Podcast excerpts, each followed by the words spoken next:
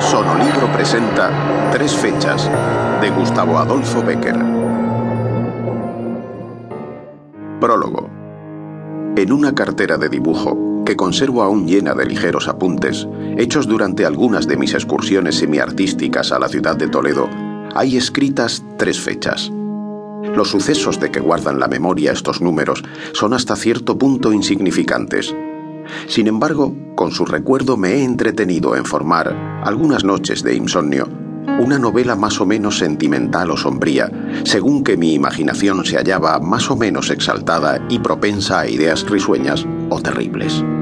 Si a la mañana siguiente de uno de estos nocturnos y extravagantes delirios hubiera podido escribir los extraños episodios de las historias imposibles que forjo antes de que se cierren del todo mis párpados, esas historias cuyo vago desenlace flota, por último, indeciso en ese punto que separa la vigilia del sueño, seguramente formarían un libro disparatado, pero original y acaso interesante.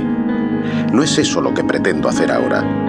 Esas fantasías ligeras y, por decirlo así, impalpables, son en cierto modo como las mariposas, que no pueden cogerse en las manos sin que se quede entre los dedos el polvo de oro de sus alas.